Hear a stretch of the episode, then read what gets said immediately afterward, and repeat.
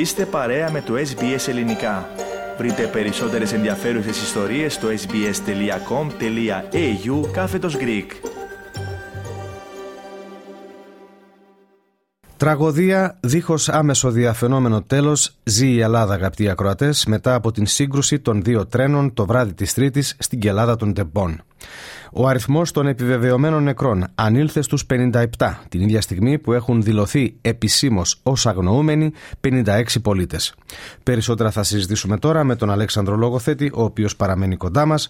Αλέξανδρε, όλο και περισσότερα στοιχεία έρχονται στο φως για το χειρότερο σιδηροδρομικό δυστύχημα στην ελληνική ιστορία.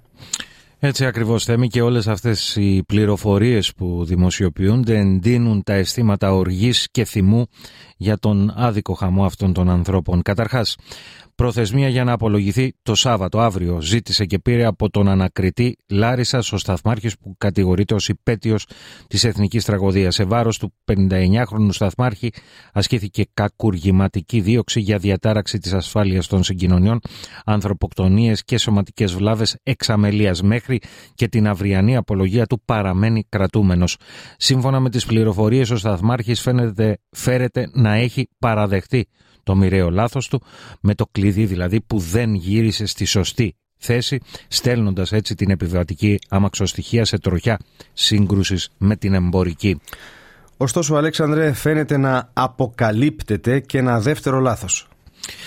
Πράγματι, θέμη σε συνέντευξη που παραχώρησε στην τηλεόραση του ΣΚΑΙ ο σύμβουλος διοίκησης του ΟΣΕ, του Οργανισμού δηλαδή Σιδηροδρόμων Ελλάδος, Παναγιώτης Τερεζάκης, αποκάλυψε ότι ο σταθμός της Λάρισας διαθέτει σύστημα σηματοδότησης, το οποίο βέβαια λειτουργεί ως δικλίδα ή θα μπορούσε να λειτουργήσει σε αυτή την περίπτωση ως δικλίδα ασφαλείας. Όταν υπάρχει σύστημα και στη Λάρισα υπήρχε σύστημα τοπικό σηματοδότησης που λειτουργούσε και λειτουργεί και το οποίο επιτηρούσε το τρένο προχθές μέχρι και 5,5 χιλιόμετρα βόρεια της Λάρισας. Η Λάρισα, ο σταθμός ναι. της Λάρισας έχει τοπικό πίνακα χειρισμού σηματοδότησης. Μάλιστα. Τι σημαίνει αυτό; σημαίνει ότι κάποια, σε κάποια απόσταση πριν το σταθμό και σε κάποια απόσταση μετά το σταθμό έχουμε φωτοσύματα, έχουμε αλλαγές.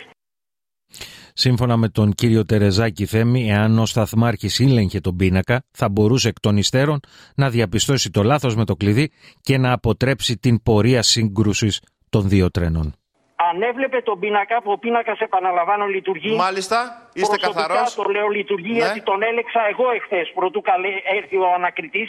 Και του τον έδειξα κιόλας ναι. αυτός στους εμπειρογνώμονες. Ναι. ο πίνακας λειτουργούσε και λειτουργεί. Για 5,5 χιλιόμετρα θα μπορούσε να είχε δει το τρένο και θα μπορούσε να το είχε, δει, να το είχε δει που είχε μπει στην ανάποδη διαδρομή. Το γιατί δεν έγινε Άρα αυτό, μετά το λάθος, μετά το λάθος θα μπορούσαν να έχουν σταματήσει τα τρένα. Για 5,5 χιλιόμετρα. Αν το είχε δει στον πίνακα αν το είχε δει στον πίνακα φεύγοντας που του το έδειχνε ο πίνακας, θα είχε αποφευχθεί το μοιραίο. Το θέμα αυτό, Αλέξανδρε, φαίνεται να διερευνάται από τους ανακριτές, αλλά υπάρχουν και άλλες πτυχές της τραγωδίας, τις οποίες η δικαιοσύνη φαίνεται αποφασισμένη να εξετάσει. Έτσι ακριβώς θέμη με νέα παραγγελία του εισαγγελέας του Αρίου Πάγου Ισίδωρος Ντογιάκος ζητά από τον επικεφαλής της εισαγγελίας εφετών Λάρισας τον εντοπισμό των υπευθύνων όποιοι κι αν είναι όπου κι αν ανήκουν, από όπου κι αν προέρχονται, όπως αναφέρεται χαρακτηριστικά. Ένα κρίσιμο ερώτημα θέμη είναι γιατί δεν υπάρχει στην Ελλάδα ακόμη σύστημα τηλεδιοίκησης των τρένων, καθώς σύμφωνα με καταγγελίες ε, συνδικαλιστών το σύστημα αυτό έχει αγοραστεί από το 2000. Όπως υποστήριξε λοιπόν ο κύριος Τερεζάκης, υπήρχε σύστημα τηλεδιοίκησης που άρχισε όμως να υπολειτουργεί από το 2010. Μέχρι το 2010, 11, 12 υπήρχε τηλεδίκηση στο ελληνικό σιδηροδρομικό δίκτυο από το Κιάτο μέχρι το αεροδρόμιο και από την Αθήνα, την έξοδο της Αθήνας στο ΣΚΑ μέχρι Θεσσαλονίκη, Ιδωμένη και Στριμώνας Προμαχώνας. Υπήρχε, το ερώτημα γιατί δεν το έχουμε σήμερα υπήρχε, λέτε, μετά το 10-11 υπήρχε για τηλεδιοίκηση. λόγους η τηλεδιοίκηση έπεσε. Η σηματοδότηση άρχισε να υπολειτουργεί.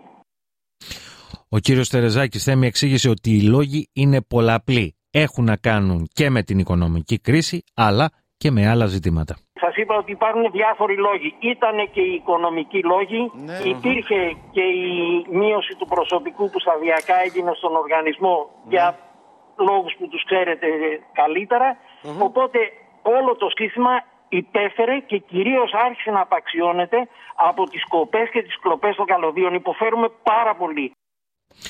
Τέλος, όσον αφορά στο κομμάτι των ελλείψεων και παραλήψεων, ε, στο θέμα των υποδομών θα πρέπει να σημειώσουμε θέμη ότι από το 2014 έχει υπογραφεί νέα σύμβαση ανάταξης της ε, σηματοδότησης των γραμμών, αυτό το που λέγεται τηλεδιοίκηση, η οποία ακόμη δεν έχει ολοκληρωθεί αυτή η σύμβαση, με το χρονοδιάγραμμα να παρατείνεται κατ' επανάληψη και με το προϋπολογισμένο κόστος να έχει, ξεπεράσει, να έχει ξεπεραστεί μάλλον το προϋπολογισμένο κόστος κατά περίπου 10 εκατομμύρια ευρώ.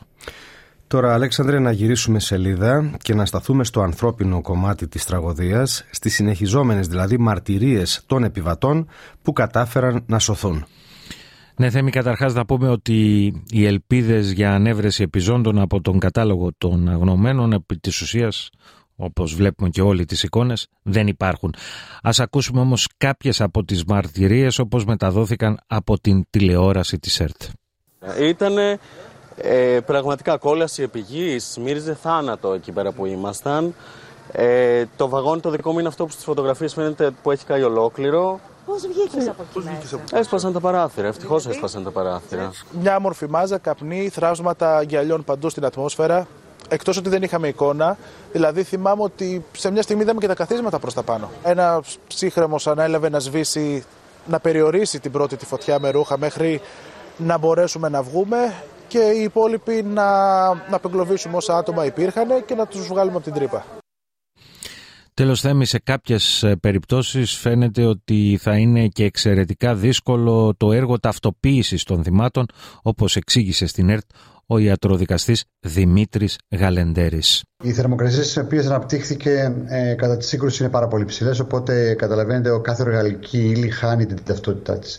Αν δεν υπάρχουν κάποια ιδιαίτερα χαρακτηριστικά όπως ε, ε, κάποιες προθέσεις ε, οστικές ή κάποια ιδιαίτερα χαρακτηριστικά οδοντικά ή κάποια άλλα χαρακτηριστικά ή στοιχεία τα οποία μπορεί να ε, μπορέσουμε να ταυτοποιήσουμε τις όρους ε, πώς καταλαβαίνετε η οργανική ύλη και το DNA καταστρέφεται με αποτέλεσμα αυτές τις εξετάσεις να αποβαίνουν αρνητικές. Και με τα λόγια αυτά του ιατροδικαστή Δημήτρη Γαλεντέρη ολοκληρώνουμε Αλέξανδρε το επίκαιρο θέμα που μας ανέπτυξες. Κάντε like, μοιραστείτε, σχολιάστε, ακολουθήστε μας στο Facebook στο SBS Greek.